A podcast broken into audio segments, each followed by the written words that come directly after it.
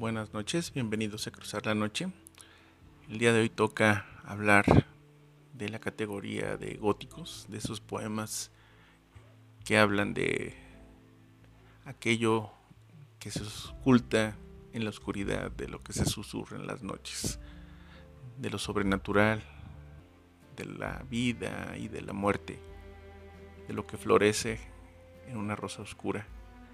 Y así será el nombre de nuestro poema, se llama La Rosa Envenenada y versa así, La Rosa Envenenada.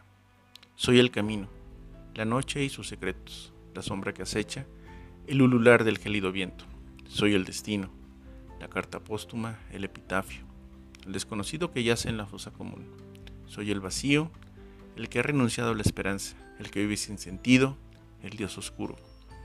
Soy el suicida, el que susurra profanas plegarias ante el abismo el que bebe sangre de su cercenada yugular, el que arranca sus ojos para no verse nunca más. Soy el caos sin redención, el crucificado que niega a Dios, la serpiente que cupula con Eva. Soy el enemigo, Lucifer, la rosa envenenada del jardín del Edén.